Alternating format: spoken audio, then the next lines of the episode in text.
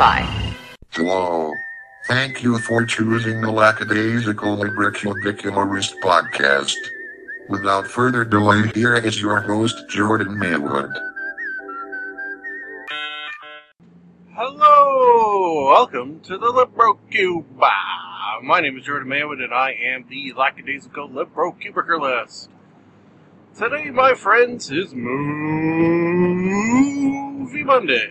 Through, hmm, throw, through, ah, and an extra moo, long moo there for all my cow listeners. I know for nine out of ten farmers agree that if you play this podcast to your cows, the milk and meat will be sweet, sweet, sweet.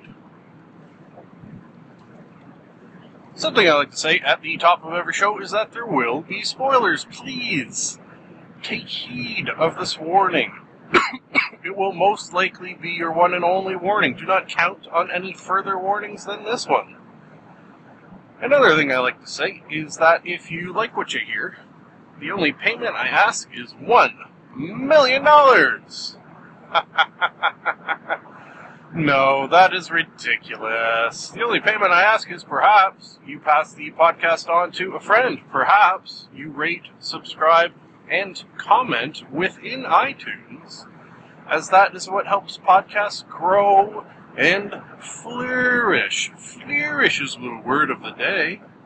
That will, of course, take us into our last piece of podcast related business, which is today's sponsor, which is the American Insidious Scenic Route.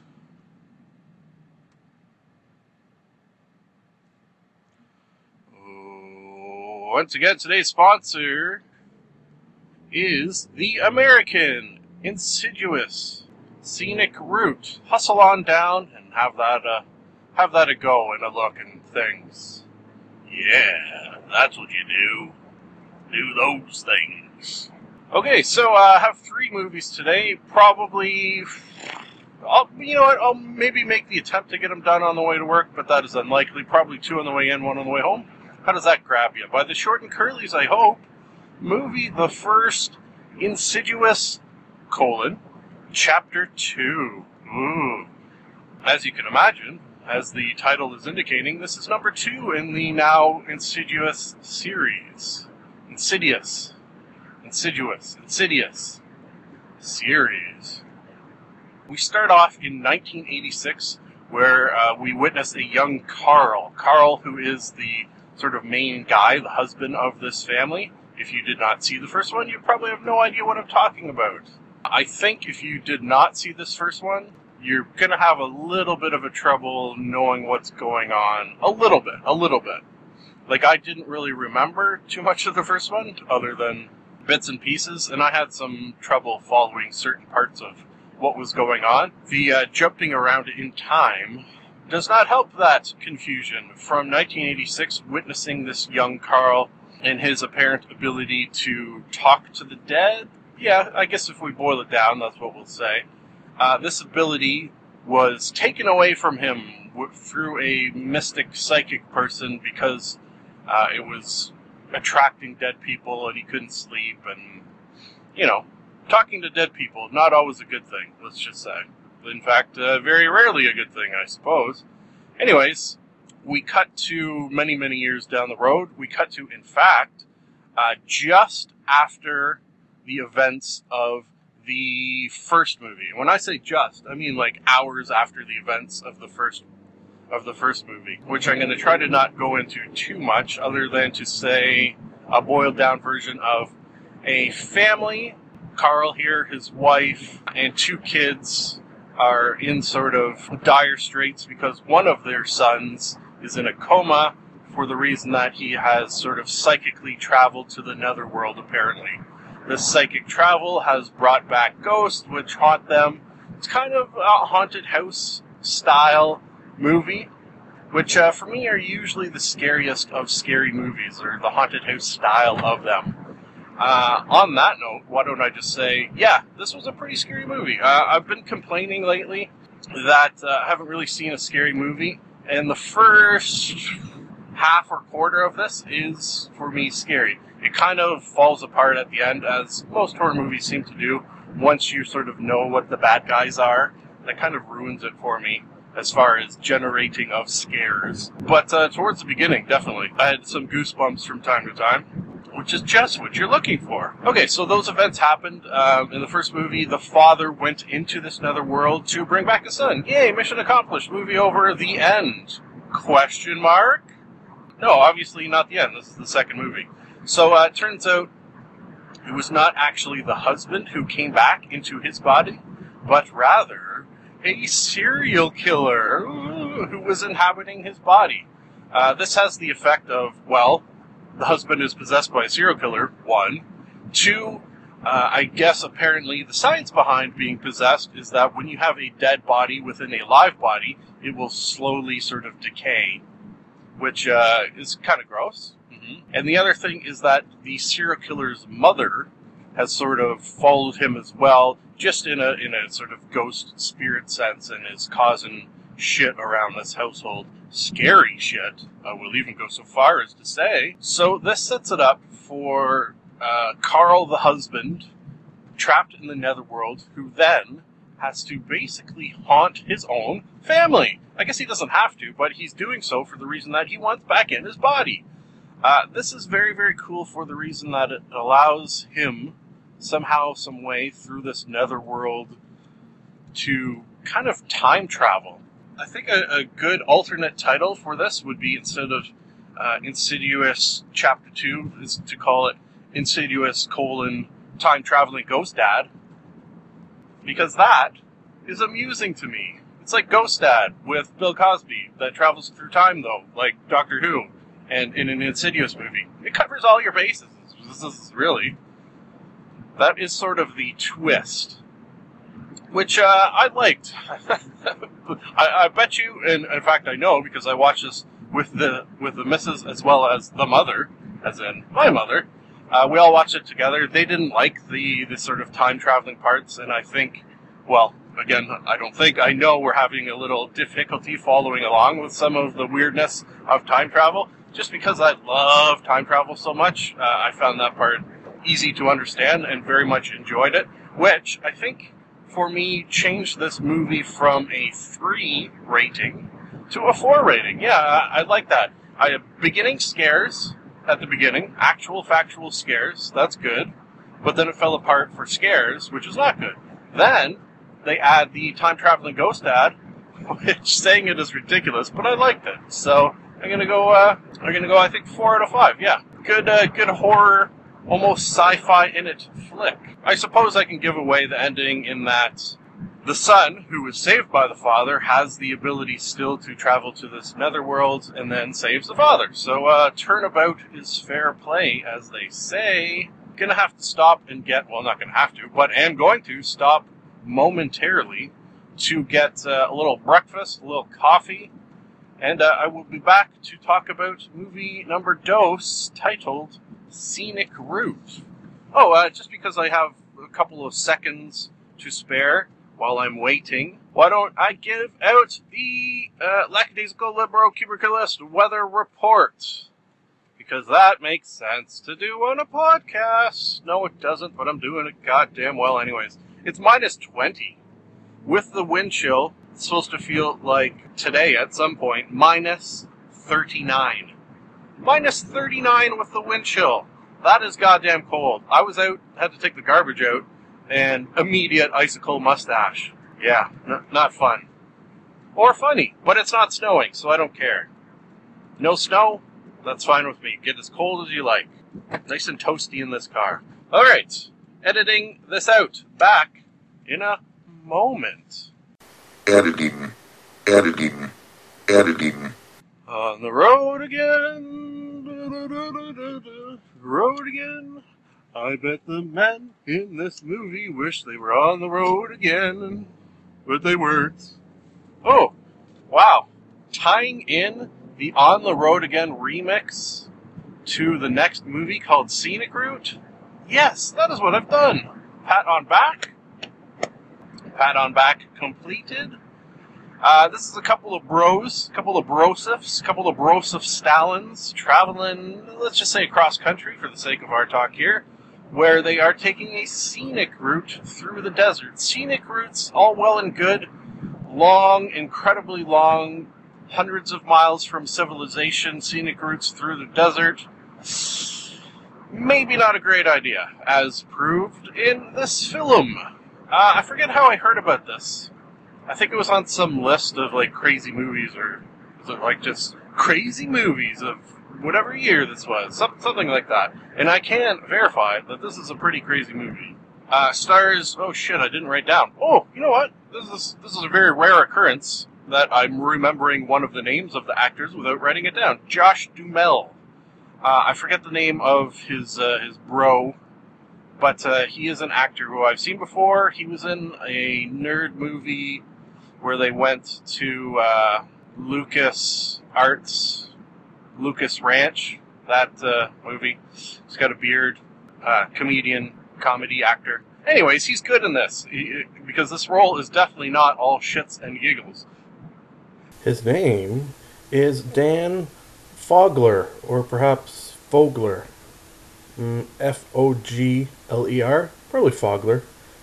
Uh, he deserves credit for doing good, so this is his name said. Uh, yeah, back to the, to the show. Way more shits than there are giggles. Although the odd giggle as well, which I appreciate.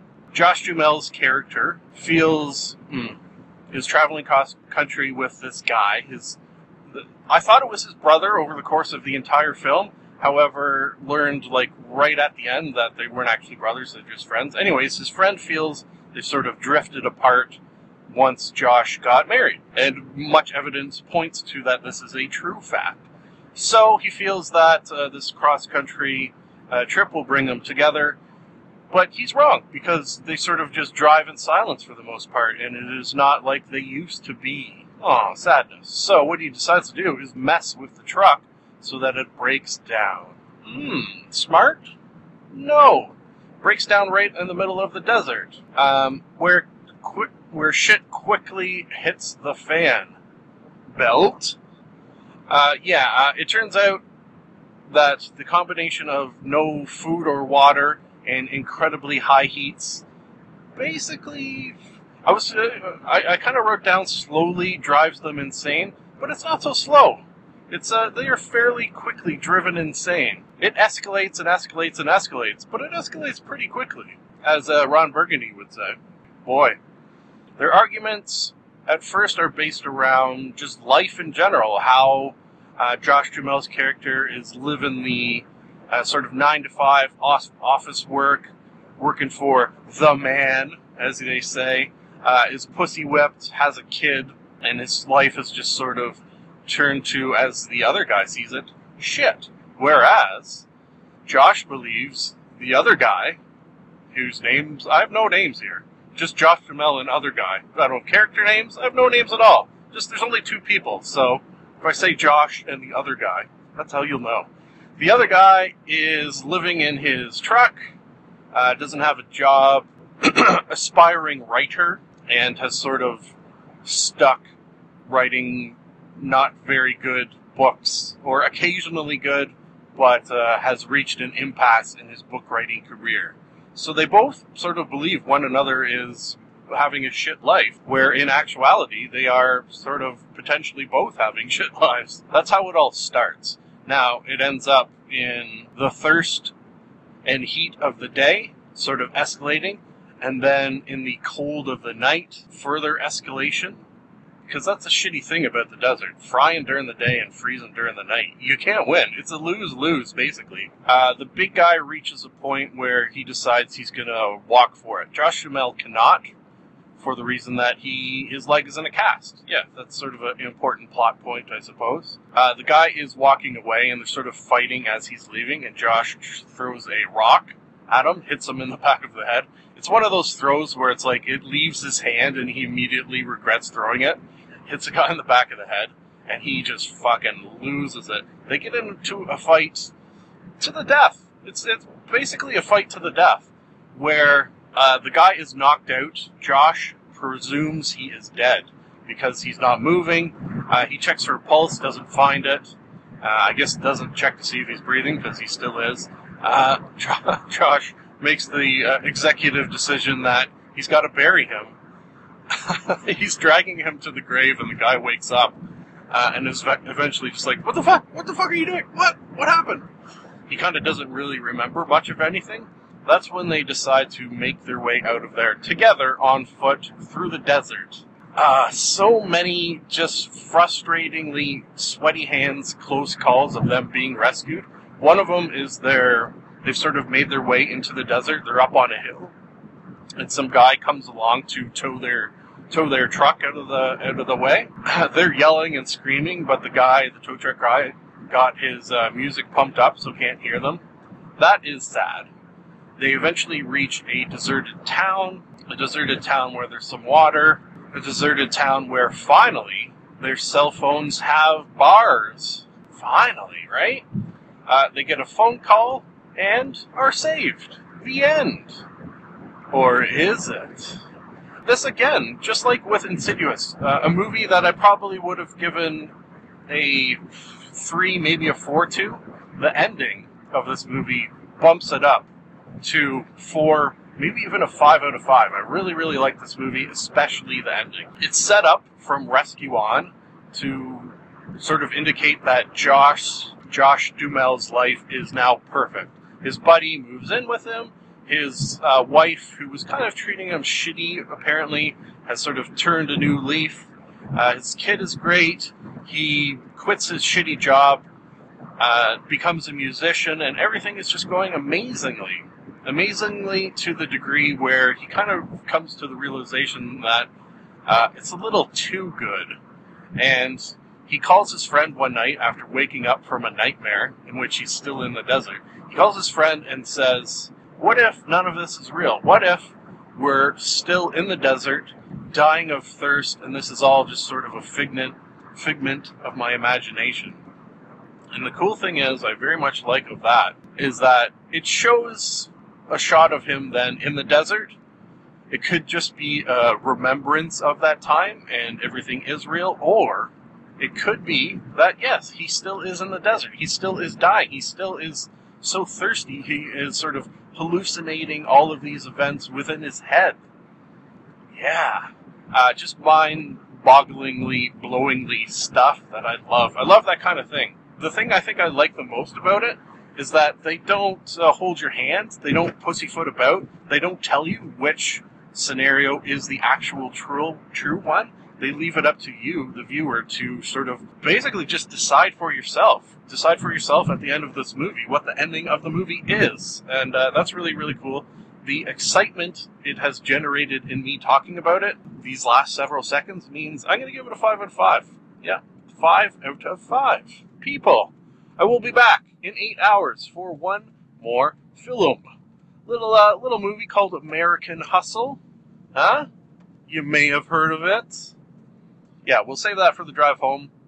Uh, that will leave one final thing to say, of course, which is, oh my god, look at her butt. I'm a fool to do your dirty Working, working, working. And we're back. We are back! We are back! We are back! We are back! Back!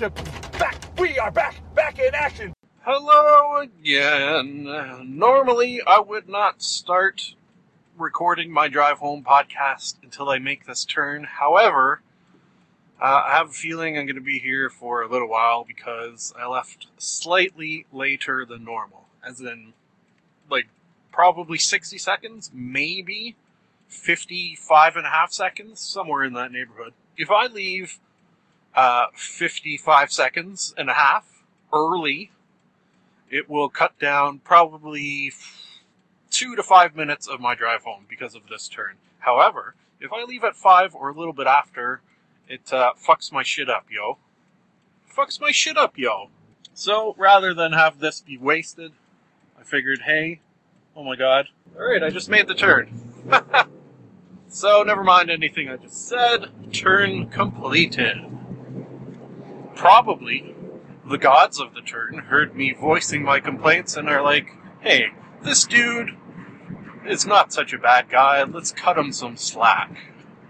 So that is what has apparently happened. Thank you, gods of that turn. Praise be with you. And with you. American Hustle. Do the American Hustle. Dun dun dun dun dun dun dun dun dun. Dun dun dun dun dun. Uh, yeah, this is, uh, probably one of the newer movies that I brought back on a Movie Monday. Normally it's movies that are, have been out for a little while, but, uh, yeah, this one's pretty, pretty new. So, my spoiler warning at the top of the show, I'm going to reiterate here, just for the reason that probably not too many of you listening to this have seen this movie. Potentially some of you have, and for you, I will just shut up. But those of you have not, probably going to spoil this pretty good. Pretty, pretty, pretty good. This movie, oh, shit. Right off the bat, I can't remember. I think, did it say based on a true story? No. Uh, I can't remember unimportant. I, I always take that with a grain of salt when they do say it, so let's just pretend they didn't say it, even if they did, although I don't remember if they did. Convoluted. Uh, this is the story of, of a con man played by Christian Bale. Christian Bale, who in this role, if you've probably seen maybe some stills or trailers for this, uh, goes through quite a transformation. A lot of it takes place in the fact that he's a little pudgy. He's got some poundage on him.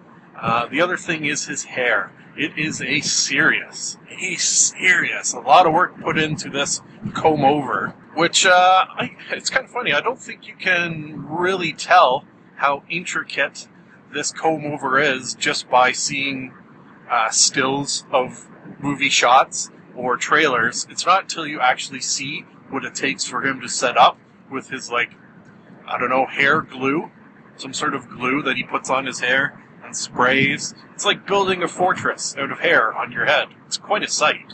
And a lot of sort of makeup and time must have gone into uh, doing this look, this not very attractive look. Uh, story of him, anyways, and his sexy quote unquote British partner in crime, played by Amy Adams. Amy Adams, who I'm a big fan of. I don't think I have ever seen Amy, Ad- Amy Adams in a role where I have not uh, thoroughly enjoyed her performance, and this definitely follows suit. So, yay! They are sort of, uh, well, in the case of Amy Adams, I was going to say young con artists in love, uh, but Christian Bale, not so much in the young department, but still in the love department. Uh, they're doing their thing, ripping people off. Uh, the way in which they rip people off, I, I guess I can't imagine that this movie didn't do research and find out that this was a way that people have been ripped off before, but it seems very, very strange. This is a period piece, I should mention. takes place in the 60s or 70s. Oh, shit. 60-ish, 70-ish? In that neighborhood. 60s, I believe. Anyways, uh, during sort of great economic upheaval where people could not get loans from their banks. So, what they would do is come to Christian Bale, and if they gave him five thousand dollars, Christian Bale's and this British woman, Amy Adams, British counterparts would then loan the money. However, what we learn is that uh, a Amy Adams is in fact not even British at all, and two, they don't have any connections, and all they do is take the five thousand dollars and don't give these people anything. Which seems like something you could maybe get away with once or twice, but eventually, is not word going to sort of get around? Is not eventually someone going to come looking for you, saying, "Hey, where's that money you said you were going to get me? I gave you my five thousand. Now, can I have some of my money, or even my money back? Or I'll tell you what, if you don't give me my money, I'm going to bust your head in with this wrench." And then they have a wrench in their hand when they say that to indicate that they're serious. That does not happen. What does happen is the very last person that they pull this scam on turns out to be a member of the FBI, or the FBI, if you prefer, played by Bradley Cooper. Bradley Cooper says, okay, well, you got some options here. One, you go to jail, or B, you come work for me and you uh, sucker in five people, and then I'll let you free. So he wants to use Christian Bale as a sort of lure to lure in other con artists and shady underhanded dealings and stuff like that. Christian Bale kind of doesn't have a choice, really, or not not good choices, anyways, and decides, yeah, I guess this is what we got to do. The first person they do is the mayor of New York, played by Jeremy Renner. Quite a few big names in this. Uh, not New York, New Jersey, sorry.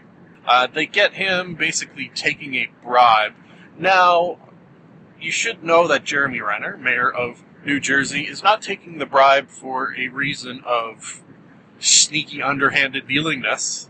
No, not exactly, anyways. He's a, he's a good man. He's a family man.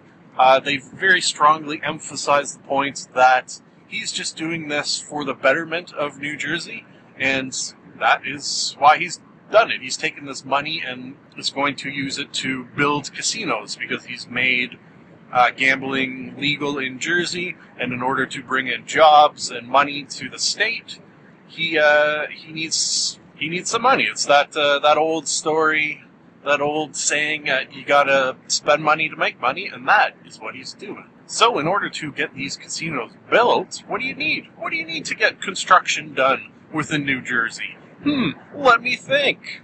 The mafia. Oh man, that is not good. Uh, Christian Bale is freaked the fuck out, rightly so, for the reason he believes he's been sort of the linchpin in uh, Bradley Cooper, who's sort of gone insane with power and has a lust to bring down everyone and anyone. Christian Bale thought they were going to do sort of small potatoes, get some uh, fellow con man, but it's turned out that uh, Bradley Cooper, in his sane coke filled rage, yeah, I'm not just saying that coke filled rage, I quite literally mean coke filled rage, FBI agent, coke filled rage, uh, has decided that no, we're going to go after the big fish because I am the man. Yeah.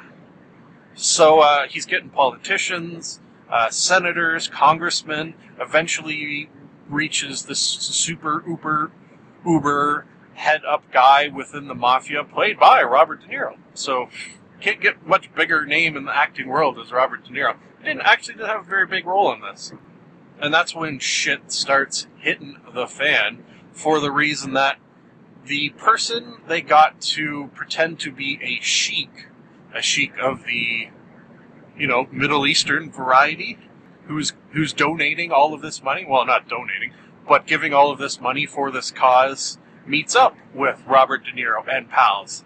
Little do they know that because Robert De Niro is in the casino biz and has his hands in casinos in the Middle East, he speaks a little of the old Islamic, so uh, catches them in the act, basically, and he's not a happy camper. Threats are made. $10 million is asked for out of respect for tricking him. And this is where people are really losing their shit. For example, um, Christian Bale is kind of, he's got a bad heart. He's got to take heart meds. And this whole situation is not helping that situation. Situation's not helping each other, basically. Uh, Bradley Cooper continues down his coke-filled rageaholics ness. Uh, reaches the point where he beats up his boss, played by oh yeah, I, I wrote this down and I wanted to mention it. Played by uh, Lewis, or if you prefer, Louis C.K. it was very cool to see him in this role, especially for the fact that this is going to be a little tease for a TV Tuesday down the road a little ways. Uh, I watched the first three seasons of the television show Louie, and I'm going to talk about that at some point. So um, it was kind of funny to see to go from those three seasons to immediately watching this movie and then seeing him in it, especially for the reason that he quite often talks about on a television show how much he hates acting. so I liked it. He was very, very good in this.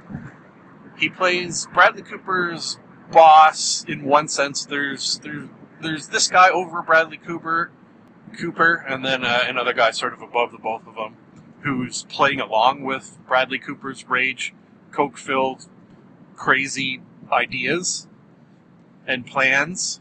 Insane plans, did I mention? Yeah, insane plans. Oh, uh, another person of fame, very, very good in this movie, uh, Jennifer Lawrence. Jennifer Lawrence, who I know I'm not alone in this sort of prediction. Uh, I can guarantee I'm not, but uh, have been saying for a while now that uh, she will be around for a long time. She's not one of those hot actresses who sort of come and go. She is a hot actress. That is true, but uh, she's not. She's going to be around for many, many years to come. Further evidence in this movie, she plays Christian Bale's wife, long-suffering wife, whereas Amy Adams is playing the mistress. I guess you would say, yeah. Jennifer Lawrence, amazing in this as the sort of not very bright, long-suffering, manipulative, drunk. Um, did I mention not very bright, causing of fires in the kitchen? They get. oh, yeah. I think one of my favorite parts of this movie has nothing to do with the movie, but uh, amused me to no end. that was that the mayor of New Jer- Jersey, in order to thank Christian Bale, got him a uh, microwave oven. This was before there were microwave ovens. This is basically the very first microwave oven that ever existed. It felt like probably a shit ton of money, like in the thousands of dollars guaranteed. and uh, what I liked about it is they kept calling it the science oven. Just put it in the science oven. Oh, you're going to use the science oven. Oh, whatever you do, don't put metal in the science oven. Jennifer Lawrence is like, don't put metal in the science oven. I'm going to do what I want. She puts metal in the sides of it and it blows up. Totally unrelated to the movie, but just that little highlight that I think makes a already good movie a great movie to have that little little scene like that that's not really needed per se, but it's like the cherry on top for me. If you have not guessed at this point, I'm gonna throw out my rating of ooh, debating going five out of five. Yeah, yeah, I'm gonna go five out of five. There was a moment of hesitation though, so there, there you go. Convoluted fucking rating. A moment of hesitation before I give a five out of five is the rating part of my love of it is the little twist double cross at the end. This is a huge, huge spoiler. Uh, has sort of an ocean's feel. A lot of the the twists and oh, I didn't see that coming vibe to it, especially towards the end, where Bradley Cooper obviously he's the bad guy throughout, and you're sort of rooting for Christian Bale, the underdog. So because that is happening throughout, you kind of know that it's not going to end with Christian Bale being the, the, the quote unquote loser at the end. There's he, he's down a lot, and you really feel bad for him and think, man, this guy's a fucking loser. But he does pull it out at the end. He gets the girl back. In the case of Amy Adams, he sort of comes to terms with his wife, gets a divorce, happy on both sides, and you know what? Since I'm close enough to home and don't feel like I have to give away the twist, I won't. I will just say that Christian Bale comes out on top. Yeah. How does he go about doing it? I will leave that for you, the I hope viewer of this movie, to experience for yourself. Unless, of course, you've watched it, and then we're just going to give a little nudge, nudge, wink, wink, say no more to ourselves. Okay? Otay. As Buckwheat would say, and that rhymes and you know it rhymes. Folks, that is an episode. That is a Movie Monday. I have enjoyed our talk today. I feel like that rhymed a little bit too. That will, of course, of course, a horse, leave one final thing to say, which is, it is nice to be nice to the nice. Thank you for listening. We here in the Liberal Cube would love to hear from you. If for any reason you would like to contact us, you can do so via the email address maywood.jordan at gmail.com. And now I have a theory. I've got a theory that it's a demon, a dancing demon. Nah, Something isn't right there. I've got a theory. The best is yet to come, and babe, won't it be fine? You think you've seen the sun but you ain't seen it shine. Wait till the warm up's underway. Wait till our lips have met. Wait till you see that sunshine day. You ain't seen nothing yet. The best is yet to come, and babe, won't it be fine?